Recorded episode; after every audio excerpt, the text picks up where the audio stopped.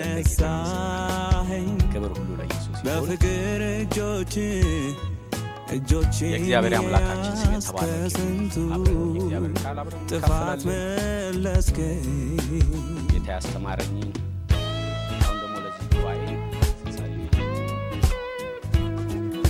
አንዳንድ ቦታ ተናግሬዋለሁ። ያንን እንድሰብክ ነው ውስጥ የሞላውና በዛ ላይ ነው ያለሁት። በዛ ላይ አብረን እንነጋገራለን። ጌታ ይባረክ። ቆመን የእግዚአብሔርን ቃል እናንብብ፣ ከዛ እንቀመጣለን።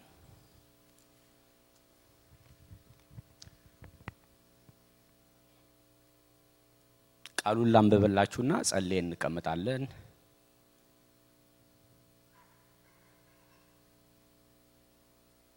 ነገር ግን ጥበብ ከወዴት ትገኛለች? ማስተዋልስ መኖሪያዋ የት ነው?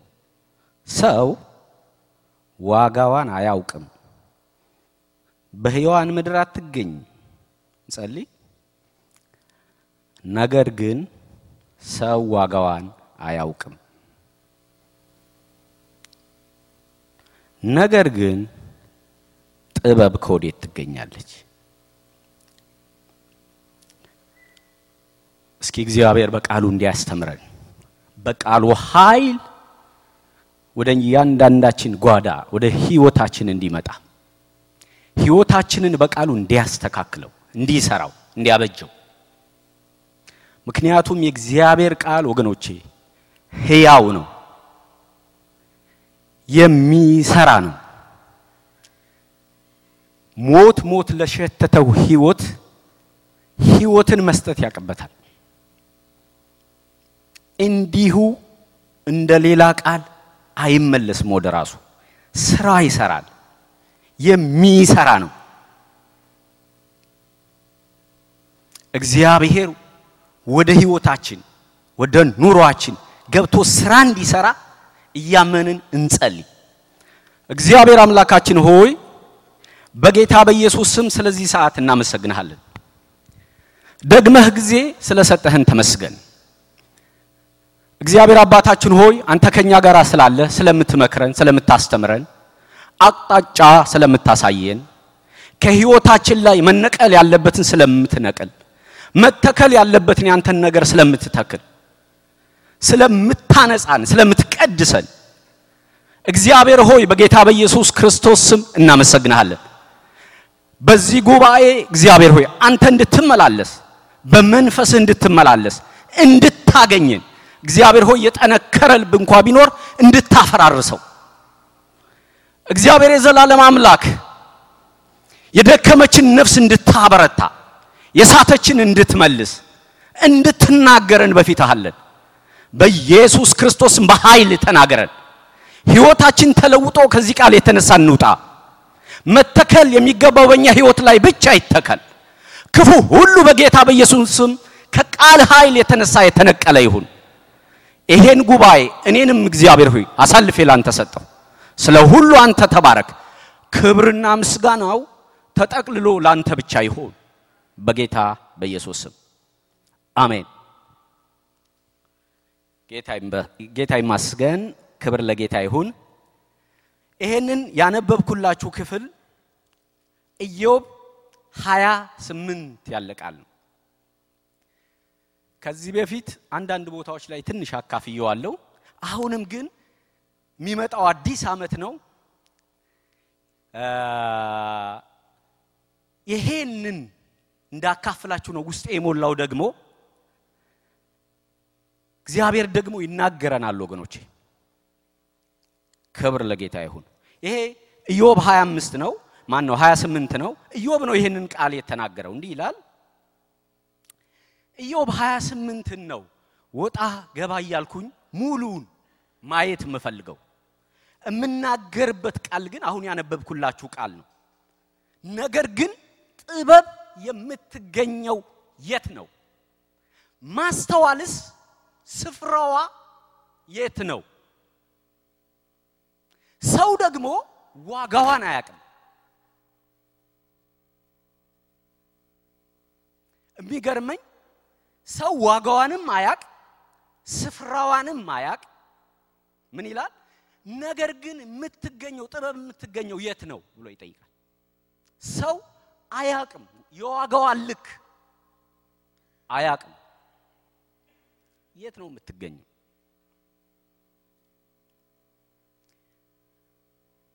ማስተዋል ስፍራዋ የት ነው? ዋጋዋ ስንት ነው? እስኪ ኢዮብ 28 ቁጥር አንድ እንመለስና ከሱ ጀምረን እንይ። እንዲህ ይላል፣ የብር ማዕድን የሚወጣበት ስፍራ አለ ይላል። ብር የሚገኝበት ስፍራ አለ። የት እንደሚገኝ አዋቂዎች ያውቁታል። ብር የሚገኝበትን ብረት ከመሬት ውስጥ ይገኛል ይላል። ማዕድናትን እየዘረዘረ መዳብም ከድንጋይ ቀልጦ ይወጣል። ሰው ደግሞ እስከ ምድር ዳርቻ ድረስ ገብቶ እዛ ውስጥ ያለውን ማየት እግዚአብሔር ሰጥቶታል። እስከ ጨለማ መጨረሻ ይዘልቃል ሰው ከድቅድቅ ጨለማ የማዕድን ድንጋይ ለማግኘት ይላል እስከ ውስጠኛው ዋሻ ገብቶ ይፈልጋል። የሰው እግር ረግጦት የማያውቅ ስፍራ ከሰዎች መውረጃ ርቆ ጉድጓድ ይቆፍራል። አያችሁት? ሰው እነዚህን ምን ያህል እግዚአብሔር ጥበብ አይን እንደሰጠው ማዕድኖችን የሚያይበት ማለት ነው። እዛ ውስጥ ይገባል። እዛ ውስጥ ያለውን ማዕድን አውጥቶ መጠቀም ይችላል ይላል። ሰው በሌለበት ስፍራ ይንጠለጠላል። ከመሬት በታች ውስጥ ገብቶ ማለት ነው። ሰው ረግጦት የማያቅበት ስፍራ ገብቶ ይንጠለጠላል፣ ይወዛወዛል። ገብቶ ይፈልጋል፣ ማዕድናቶቹን ያወጣል፣ ይጠቀምባቸዋል። ከላይ ምግብን የምታበቅለው ምድር ከላይ ስዘሩባት የምታበቅለው ይቺ ምድር ከታች በሳት እንደሚሆን ትገለበጣለች ይላል። በዚች ምድር ውስጥ ሰምጴር ከአለቷ ውስጥ ይወጣል። ከአፈሯም ውስጥ የወርቅ አንኳር አለ። ቁጥር ሰባት ያን መንገድ ጭልፊት አያውቀውም ይላል። የአሞራ አይን አላየውም። እነዚህን ወርቅ፣ መርገድ፣ ሰምጴር የምትሏቸውን የከበረ ሀብቶች ጭልፊቶች አያውቁትም። ሰው ነው፣ ለሰው ነው ይሄ አይን የተሰጠው ገብቶ አውጥቶ እንዲጠቀምባቸው። ለነሱ ይሄ ጥበብ የለም። ኩሩ አራዊትም አልረገጡት የሚላል ቁጥር ስምንት ላይ አንበሳም በዚያ አላለፈም ይላል። ሰው ግን በቡላት ድንጋይ ላይ እጁን ይዘረጋል። ተራሮችን ከስራቸው ይገለብጣቸዋል። የሰው ልጅ አያችሁት? እግዚአብሔር የሰጠው ችሎታ ተራሮችን ሁሉ ማፈራረስ ይችላል።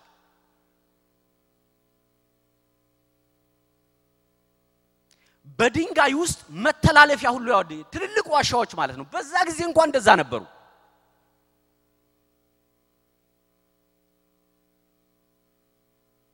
አይኖቹ የሰው ልጅ የከበሩ ነገሮችን ያያሉ። እነ መርገድን፣ እነ ሰምጴርን፣ እነ ወርቅ የኢትዮጵያ ቶጳዚዮን ብታዩዋቸው እዚህ ይዘረዝሯቸዋል። እነዛን ሁሉ ሰው መመልከት ይችላል። የከበሩ ነገሮችን ሁሉ አይኖቹ ያሉ። ቁጥር 11 የወንዞችን ምንጭ ሁሉ ይበረብራል። ሰው የወንዞችን ምንጭ ሁሉ እየበረበረ ምን ይዛችኋል እያለ እየፈተሽ ምንድን ነው በውስጣችሁ ያለው እያለ ምክንያቱም ሰው የከበረ ነው ታውቃላችሁ። ልዩ ችሎታ ሰጥቶ ምድርን እንዲያስተዳደር እግዚአብሔር በዚህ ምድር ላይ የወከለው ማንን ነው? ሰውን ነው። ተንከባከባት፣ አስተዳድራት ያለው ምድር ለማን ነው? ለሰው ነው። በእግዚአብሔር መልክና ምሳሌ የተፈጠረ ትልቅ ፍጡር ነው። የከበረ ፍጡር ነው ሰው። ይህን ሁሉ ማድረግ ይችላል ሰው። ወንዞችን ይበረብራቸዋል፣ ይፈትሻል። ምን ይዛቸዋል እያለ እያወጣ መጠቀም ይችላል ሰው። የወንዞችን ምንጮች ይበረብራል፣ የተሰወረውንም ነገር ወደ ብርሃን ያወጣል። የተሰወረውን አሞሮች፣ ጭልፊቶች ያላዩትን በዚህ ምድር ያሉ እንስሳት ያላዩትን ነገር በአለት ውስጥ የተቀበረውን በባህር ውስጥ በምንጭ ውስጥ የተቀበረውን ነገር በርብሮ ፈትሾ ማውጣት ይችላል። ይህን ካለ በኋላ ቁጥር አስራ ሁለት ላይ ግን ነገር ግን ጥበብ የት ነው የምትገኘው? ይሄን ሁሉ አግኝቶ ይሄን ሁሉ ማየት ችሎ ይሄን ሁሉ ከተደበቀበት ማውጣት ችሎ ጥበብን ግን አላገኝም። ጥበብን አላገኝም። ጥበብ ግን የለችውም። ማስተዋልስ መኖሪያዋ የት ነው ይላል። የጥበብና የማስተዋልን ቦታ ግን አያውቀው። ሰው የሚያውቀው የከበሩ ሀብቶችን ቦታ ነው። ከዛ ውጭ የጥበብ ውድ ናት። እንደውም ምን ይላል? ሰው ምን አያውቅም ብያቸዋል። ዋጋዋን አያውቅም። ዋጋዋን ብቻ ነው፣ ስፍራዋንም አያውቅም።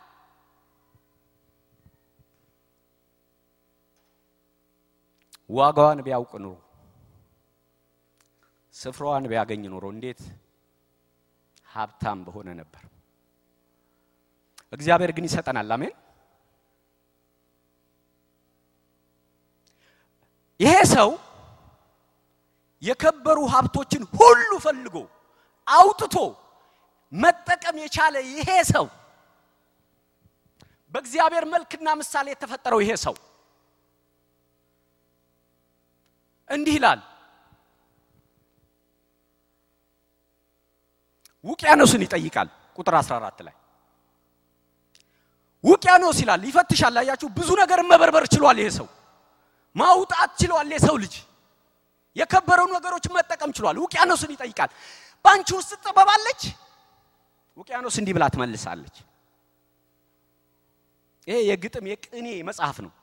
ይሄ መጽሐፍ በቅኔ ትልቅ ሀብት ነው። ትልቅ ነገር ነው የሚያስተላልፈው። ውቅያኖስ ትጠየቃለች። እንዲህ ብሎ ይጠይቃል። አያርፍም። ጥበብ የለችውም። ጥበብን ስፍራዋን አያውቅም፣ እንደነገርኳችሁ ዋጋዋንም አያውቅም። ስለዚህ እሷን ማግኘት ስለሚፈልግ ውቅያኖስን ይጠይቃል። ቅድም እንደነገርኳችሁ ምንጮችን መበርበር ችሏል። ውስጣቸው የተሸከሙትን ሀብት አውጥቶ መጠቀም ችሏል። ግን ጥበብ ግን አላገኘም። ነገር ግን ጥበብ የት ነው የምትገኘው? ማስተዋልስ ስፍራዋ የት ነው? የት ነው ማገኛት ብሎ ይጨነቃል።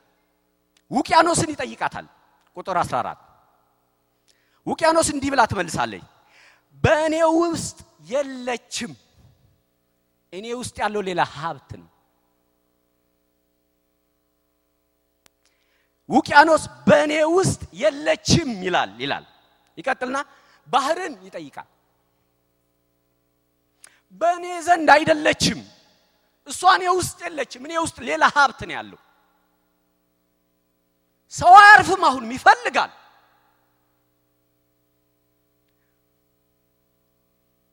ሰው የከበረችውን ይችን ሀብት ይፈልጋታል።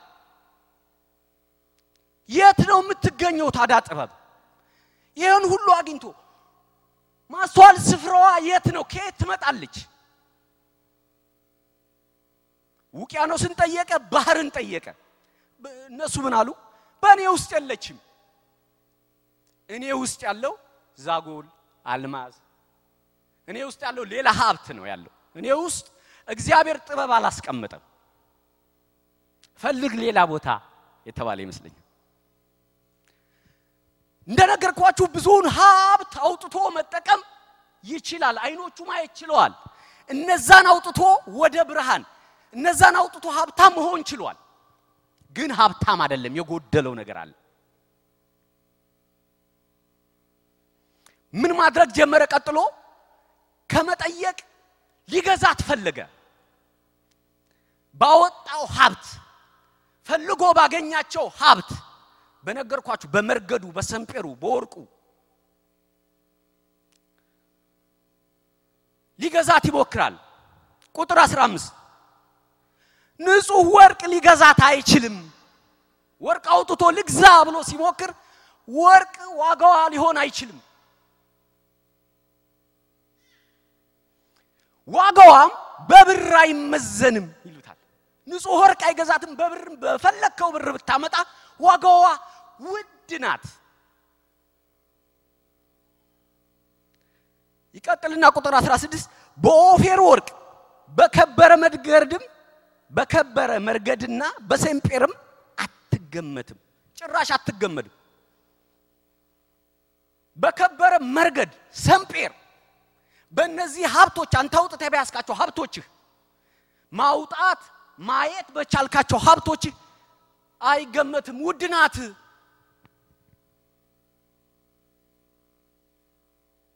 ቁጥር 18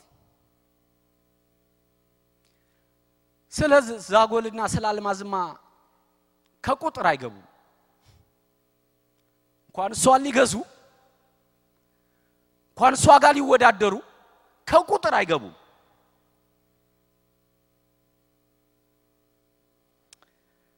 ወርቅ ብርሌም አይወዳደራትም። በወርቅ ጌጥ አትለወጥም። ሊለውጥ ይፈልጋል። በዚህ ወርቅ ጌጥ በከበረው ለውጡኝ። በመሰረቱ የኦፌር ወርቅ ማለት ትንሽ ብናገረው የኦፌር ውድ የሆነ ወርቅ ነው። ንጹህ የሚባል ወርቅ ነው። በዛ ሁሉ ሊገዛት ቢሞክር አይሆንም። ዋጋዋ ውድ ነው። የት ነው የምትገኘው አለ ስፍራውም የሚሸጥልኝ ካለ ልግዛው አለ ዋጋ አውጥቶ ውድ ናት።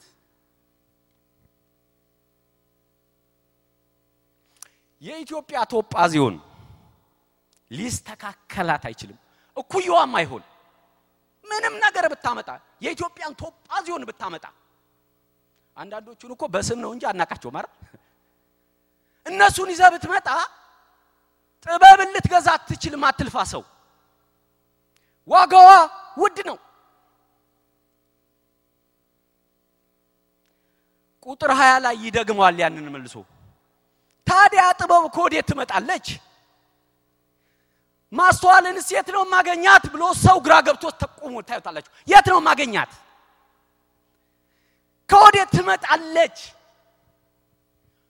ዋጋዋ ውድ ከሆነ በእነዚህ ውድ ለፍቼ ባገኘኋቸው ሀብት መግዛት ካልቻልኩኝ ከወዴት ትመጣለች ብሎ ግራ ገብቶት ይቆማል ሰው። ታዲያ ጥበብ ከወዴት ትመጣለች? ማስተዋልስ የት ትገኛለች? እንደውም በጥያቄ ምልክት ነው የሚያስቀምጠው ካያችሁት መጽሐፋችሁ።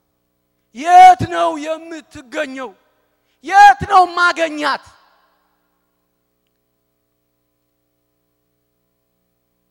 እንደውም መጽሐፍ ያስረግጥና ከህያዋን ፍጥረት ሁሉ አይን ተሰውራለች ይላል። ምን ማለት ነው? ፍጥረታት ብዙ ናቸው አይደል? በምድር ላይ ያሉት እግዚአብሔር የፈጠራቸው ከነዛ ሁሉ አይን ይቺ ጥበብ ተሰውራለች። ስፍራውም አይታወቅም ከሰውም ጭምር። ሰው ግን ከሌሎቹ ፍጥረት የሚለየው ይፈልጋታል፣ ዋጋ አውጥቶ ሊገዛት ሊገዛት ይፈልጋታል። ይነግረዋል። ከህያዋን ሁሉ አይን ተሰውራለች። ሰው ሆይ ስማ፣ የለችም። ከሰማይ ወፎች ሁሉ ተሸሽጋለች። ታዲያ ጥበብ የምትገኘው የት ነው? ማስተዋል ስፍሯ የት ነው? እግዚአብሔር ይሰጠናል። አሜን አሜን። ቁጥር 22 እንዲህ ይላል፣ አንድ ፍንጭ ተገኘ። ጥፋትና ሞት ወሬዋን ሰምተናል አሉ ይላል። ቆይ እነዚህ ላይ ትንሽ ልናገር። ጥፋት ተጠየቀ። ሰው የማይጠይቀው ነገር የለም። ጥፋት ተጠየቀ። ስለ ጥበብ ታውቃለህ? ስፍራዋን ታውቃለህ? ስለ ማስተዋል ታውቃለህ? ስፍራቸው የት ነው? ጥፋት እንዲህ አለ፣ ወሬዋን ሰምቻለሁ። ስፍራዋን አላቅም፣ መገኛዋን አላቅም፣ ግን ወሬዋን ሰምቻለሁ። ምን ማለት መሰላችሁ? ዝናዋን ማለት ነው። አንድ ዝናዋን የሚያውቅ ብቻ ተገኘ። ከሰማይ ወፎች ከምናምን ተሸሽጋል። እነሱ ጋር የለችም። ሰው ሊገዛ ይደክማል። ወሬዋን አለ። ጥፋት ምንድን ነው? መጽሐፍ ቅዱስ እንዲህ ይላል፣ ጥፋትና ሞት ሲጠየቁ ወሬዋን ሰማች አሉ። ጥፋት ማለት ወይም አጥፊ ይለዋል መጽሐፍ ቅዱስ በብራይስጥ አብዶን ማለት ነው። በግሪክ ደግሞ አጵሊዮን ይባላል። በአማርኛው አጥፊ ማለት ነው። እንደውም ራእይ ዘጠኝ አስራ አንድ ላይ ላንብብላችሁ። በላያቸው ንጉሥ ነበራቸው፣ እርሱም የጥልቁ ጉድጓድ መልአክ ነው። ስሙም በዕብራይስጥ አብዶን በግሪክ አጵሊዮን ይባላል። አጥፊው ያ የመጀመሪያው እባብ እሱን ተጠየቀ። ታውቃለህ ሆይ ሲባል ወሬ ነው የሰማሁት፣ ዝናዋን ነው እንጂ እኔ ጋር የለችም። ሞት ተጠየቀ። እኔም እንደዛ ወሬ ነው የሰማሁት፣ ዝና። ለምን እንደሰሙ ታውቃላችሁ? ግን አስተውላችሁታል? እነግራችኋለሁ። ወሬዋን ሰምተናል፣ ዝናዋን ሰምተናል አሉ።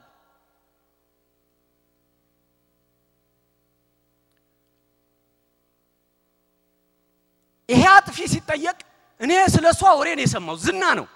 እሷ በእኔ ውስጥ የለችም፣ ስፍራዋንም አላውቅም።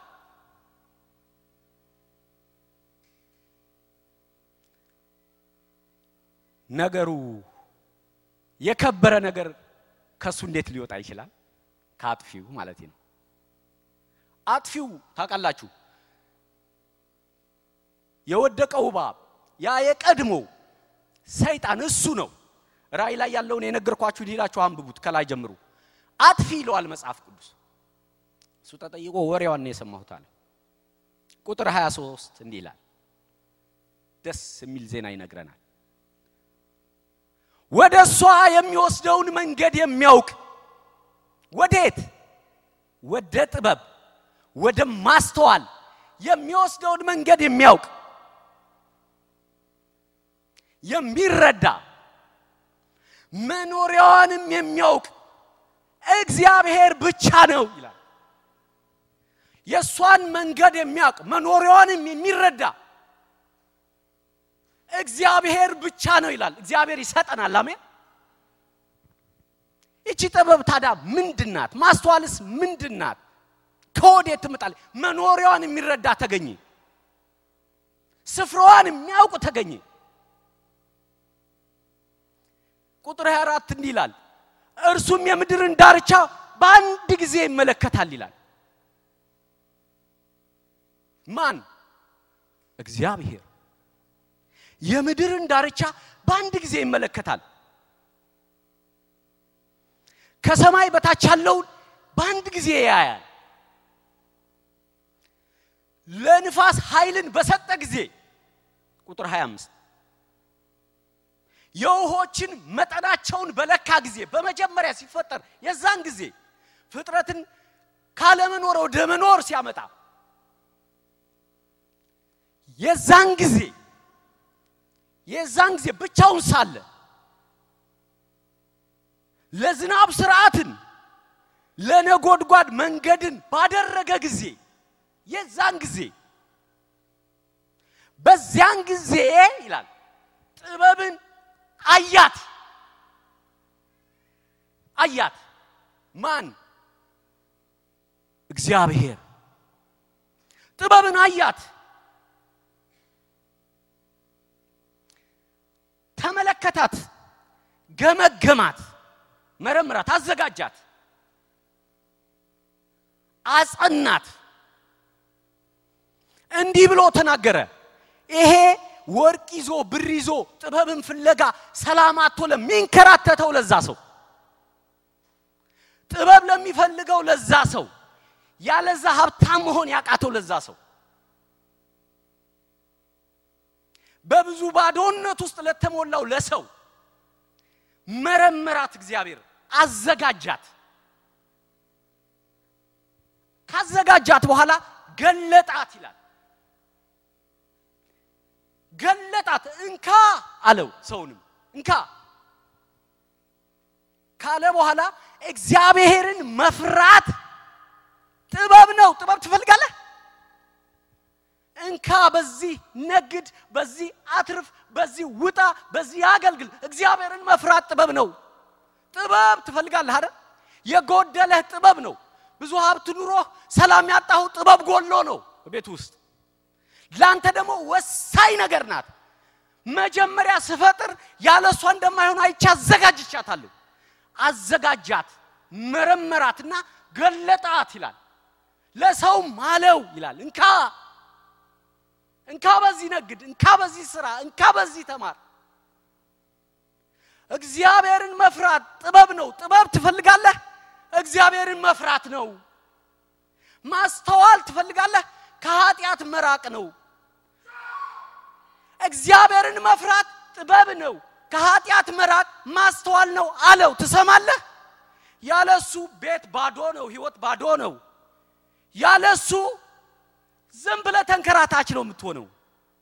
ያለሱ ምንም ነገር ብታከማች ባዶ ነው።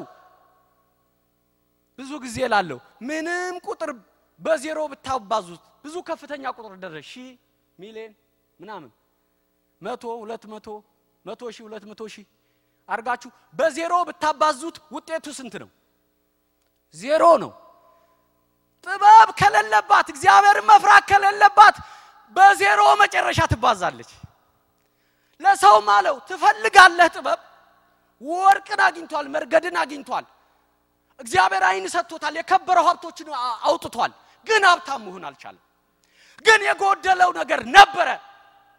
ግን ባዶ ነበር። ሲነኩት እንደ ባዶ ቆርቆሮ ይጮሃል። አንድ ነገር ያስፈልግሃል። እግዚአብሔር አያት። የዛን ጊዜ በመጀመሪያ መረመራት። ችን ጥበብ መኖሪያዋን የሚያውቅ ይላል እሱ ብቻ ነው። ጥፋት ተጠየቀ። ታውቃለህ እንዴ? እኔ ዝናዋን የሰማሁት፣ ወሬዋን የሰማሁት። ምን ማለት እንደው አጥፊው ብዙ ሰዎች ወደ ሲኦል ሲወርዱ ያውቃል። እሷን በማጣት እንደሞቱ ያውቃል። ሞት ሲጠየቅ እኛ ዝና ነው ያለ በእሷ ጎሏቸው ሰዎች ወደ እነሱ እንደመጡ ያውቃሉ። እሷን ያገኙ ደግሞ እንደከበሩ አይተዋል፣ እንዳመለጡ አይተዋል። ወገኖቼ እግዚአብሔርን ካችሁ ይላቸዋል። ጥበብ ትፈልጋለህ? ኤው ምን እንደጎደለን ታውቃላችሁ? በቤታችን እኔንም እናንተንም ሁላችንም ጨምሮ እግዚአብሔር መፍራት ወገኖቼ እያደገ ነው። በዚህ ጥበብ ህይወታችሁ ቤታችሁ እየሞላ ነው። ለሰውም አለው ያስፈልግሃል፣ ይሄ ያስፈልገኛል፣ እኔ ያስፈልጋችኋል እናንተ እግዚአብሔርን መፍራት ጥበብ ነው። እናንካ በዚህ ነግድ። ነጋዴዎች አላችሁ፣ ነግዱ በዚህ እሱን ጨምሩበት። ተማሪዎች አላችሁ፣ ተማሩ በዚህ።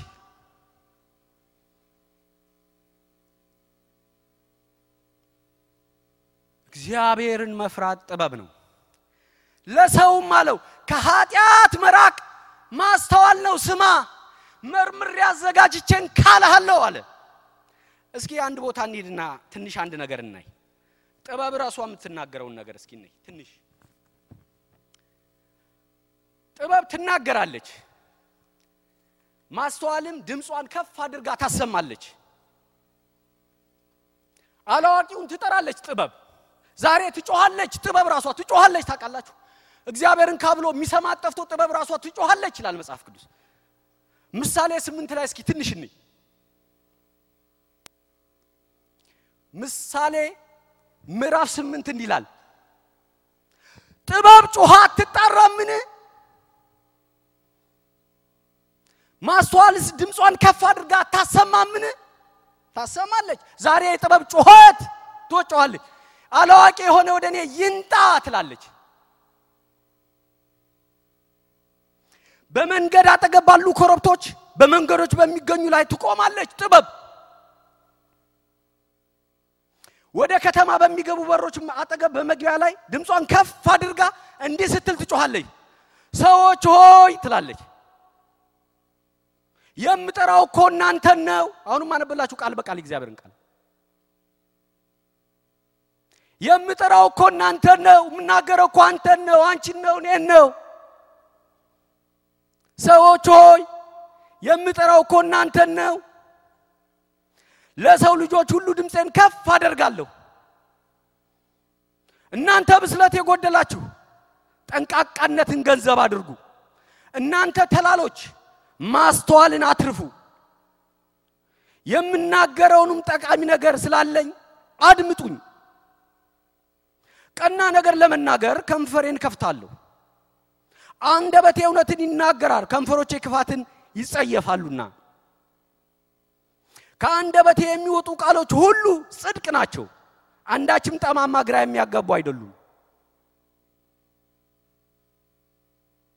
በጥልቅ ለሚያስተውሉ ሁሉ ቀና ናቸው፣ እውቀት ላላቸው ስህተት የለባቸውም። ከብር ይልቅ ክብሬን ከንጹሕ ወርቅ ይልቅ እውቀትን ምረጡ። ጥበብ ከቀይ ዕንቁ ይልቅ ይበልጥ ውድ ናትና ከምትመኙት ነገር ሁሉ አንዳች የሚስተካከላት የለም። ብዙ ነገር ትመኛላችሁ። ብዙ ነገር ነው የምንመኘው። መጽሐፍ ቅዱስ በሰው ልብ ውስጥ ብዙ ምክር አለ፣ ብዙ ሀሳብ አለ ይላል። ከምትመኙት ነገር በላይ ግን ከቀይ ዕንቁ በላይ እናንተ ከምትፈልጉት በላይ እሷ ትበልጣለች። እኔ እበልጣለሁ ትላለች ጥበብ፣ ትጮኻለች፣ በአደባባይ ቁማ ትናገራለች።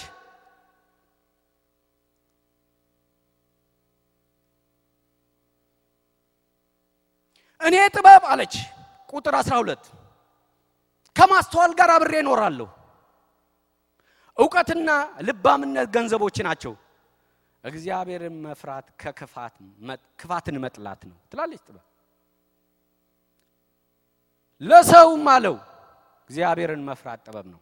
ይሄንን ምዕራፍ ስምንትን እቤታችሁ ስትሄዱ ምሳሌ ምዕራፍ ስምንትን አንብቡት። ጥበብ የምትናገረው ብዙ ነገር አላት።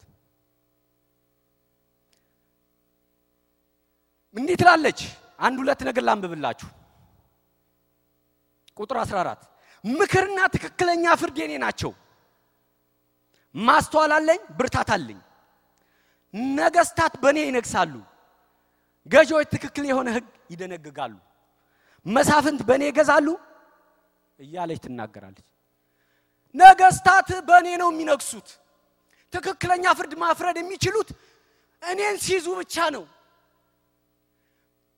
በውስጣችሁ ቅድም አንድ ነገር ብዬ ነበር። እግዚአብሔር እንዲህ ይላል፣ እግዚአብሔርን መፍራት ነው ጥበብ።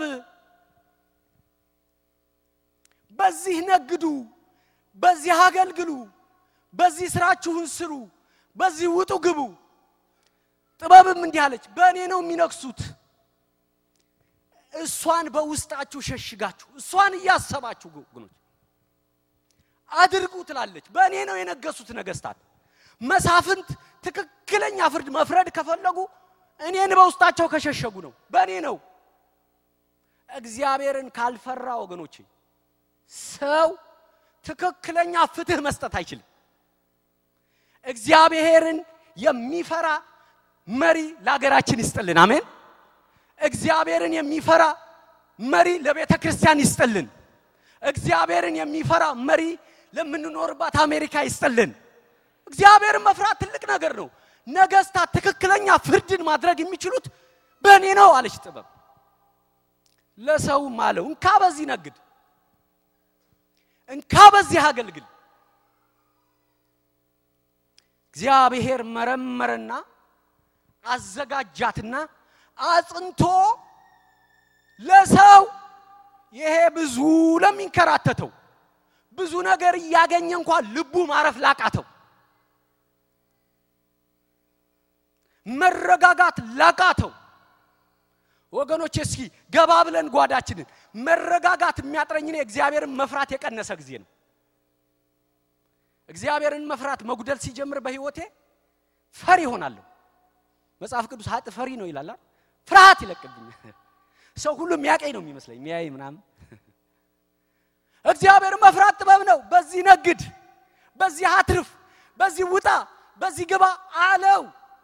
እንቁምና እንጸልይ እስኪ ትንሽ እንጸልይ ወገኖች፣ የራሳችንን እያየን ይሄ አዲስ ዓመት ትልቁ ሀብታችን ይችን ሀብት ይዘን እንጸልይ ወገኖች። በዚህች ሀብት ተሞልተን እንድናደርግ እግዚአብሔር ይፈልጋል።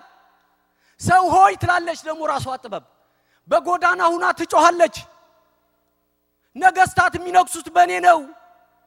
ትክክለኛ ፍርድ ማድረግ የሚችሉት እኔ ሲይዙ ብቻ ነው። ሀብታም የሚባለው ሰው እኔ ስኖረው ነው። አለበዛ ተበዝባዥ ነው። አለበዛ በብዙ ነገር የሚታወቅ ነው፣ የሚጨነቅ ነው ሰው። እስኪ ያሰበን እንጸልያለን። ይህን ቃል ይዘን እግዚአብሔርን ከመፍራት የጎደልንባቸውን እስኪ እናስባለን ወገኖች፣ ዝቅ ያልንባቸውን ከዚህ ጥበብ ጎለን የተመላለስንባቸውን ሞኝ የሆንባቸውን ይቺ ጥበብ ጎበዙ አእምሮ ጎሎት ሰነፍ ሆኖ በመንገድ ሲመላለስ አየሁት ትላለች። ተላላ ሁኖ በቃ የዋህ ሁኖ ይችን ጥበብ በውስጡ ሳይዝ ከክፉ ነገር ማምለጫ ናት ወገኖች። በእርጋታ እንድንቀመጥ የምታደርግ ናት። እግዚአብሔር እንዲህ ይላል፣ ቃሉ እንዲህ ይላል። እንካ እስኪ ራሳችንን እያየን እንጸልያለን። ጓዳችንን እያየን እንጸልያለን። እግዚአብሔርን መፍራት ከትናንት ይልቅ ዛሬ እየሞላ ነው እየጨመረ ነው ወይንስ እየጎደለ? እየጨመረ ነው። በእውቀት እየጨመረ ነው። ደስ ይበላችሁ። እሷ እኔን ያገኘ አነግሰዋለሁ ትላለች፣ አከብረዋለሁ፣ አይወድቅም። ዛሬ ግን ትጮኻለች። ኑ ወደ እኔ ትላለች። ፍሪዷን አርዳ ኑ ብሉ ትላለች ጥበብ። እግዚአብሔር ደግሞ እንዲህ ይላል ከእሷ ጋር እንካችሁ እሷ ናት ጥበብ፣ መርምሮ አዘጋጅቶ ሰጥቷታል።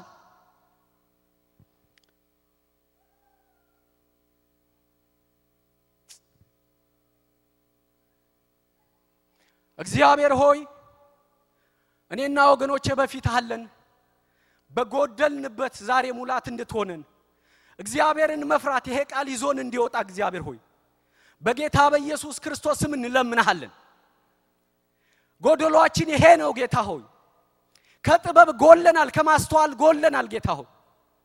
በጎደልንባቸው ዛሬ እግዚአብሔር ሆይ ሙላት እንድትሆነ እንድትባርከን እንለምንሃለን። እኔና ወገኖቼን እንድትመለከት በዚህ እውነት እንድትባርከን ጌታ ሆይ እግሮቻችን ከሚሸራተቱበት እንድትመልሰን፣ እንድታጸናን፣ እንድታበረታን ጌታ ሆይ በኢየሱስ ክርስቶስ ስም እንለምንሃለን። አቤቱ ስለተናገርከን ስለዚህ ሕያው ቃልህ ተመስገን። ከቃልህ የተነሳ እግዚአብሔር ሆይ ከዚህ ቃል የተነሳ ሕያዋን አድርገን። ቃልህ ሰላሳ ስልሳ መቶ እጥፍ በሕይወታችን ያፍራ።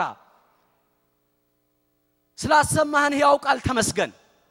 ክብር ሁሉ ተጠቅልሎ ላንተ ይሁን በጌታችን በኢየሱስ ስም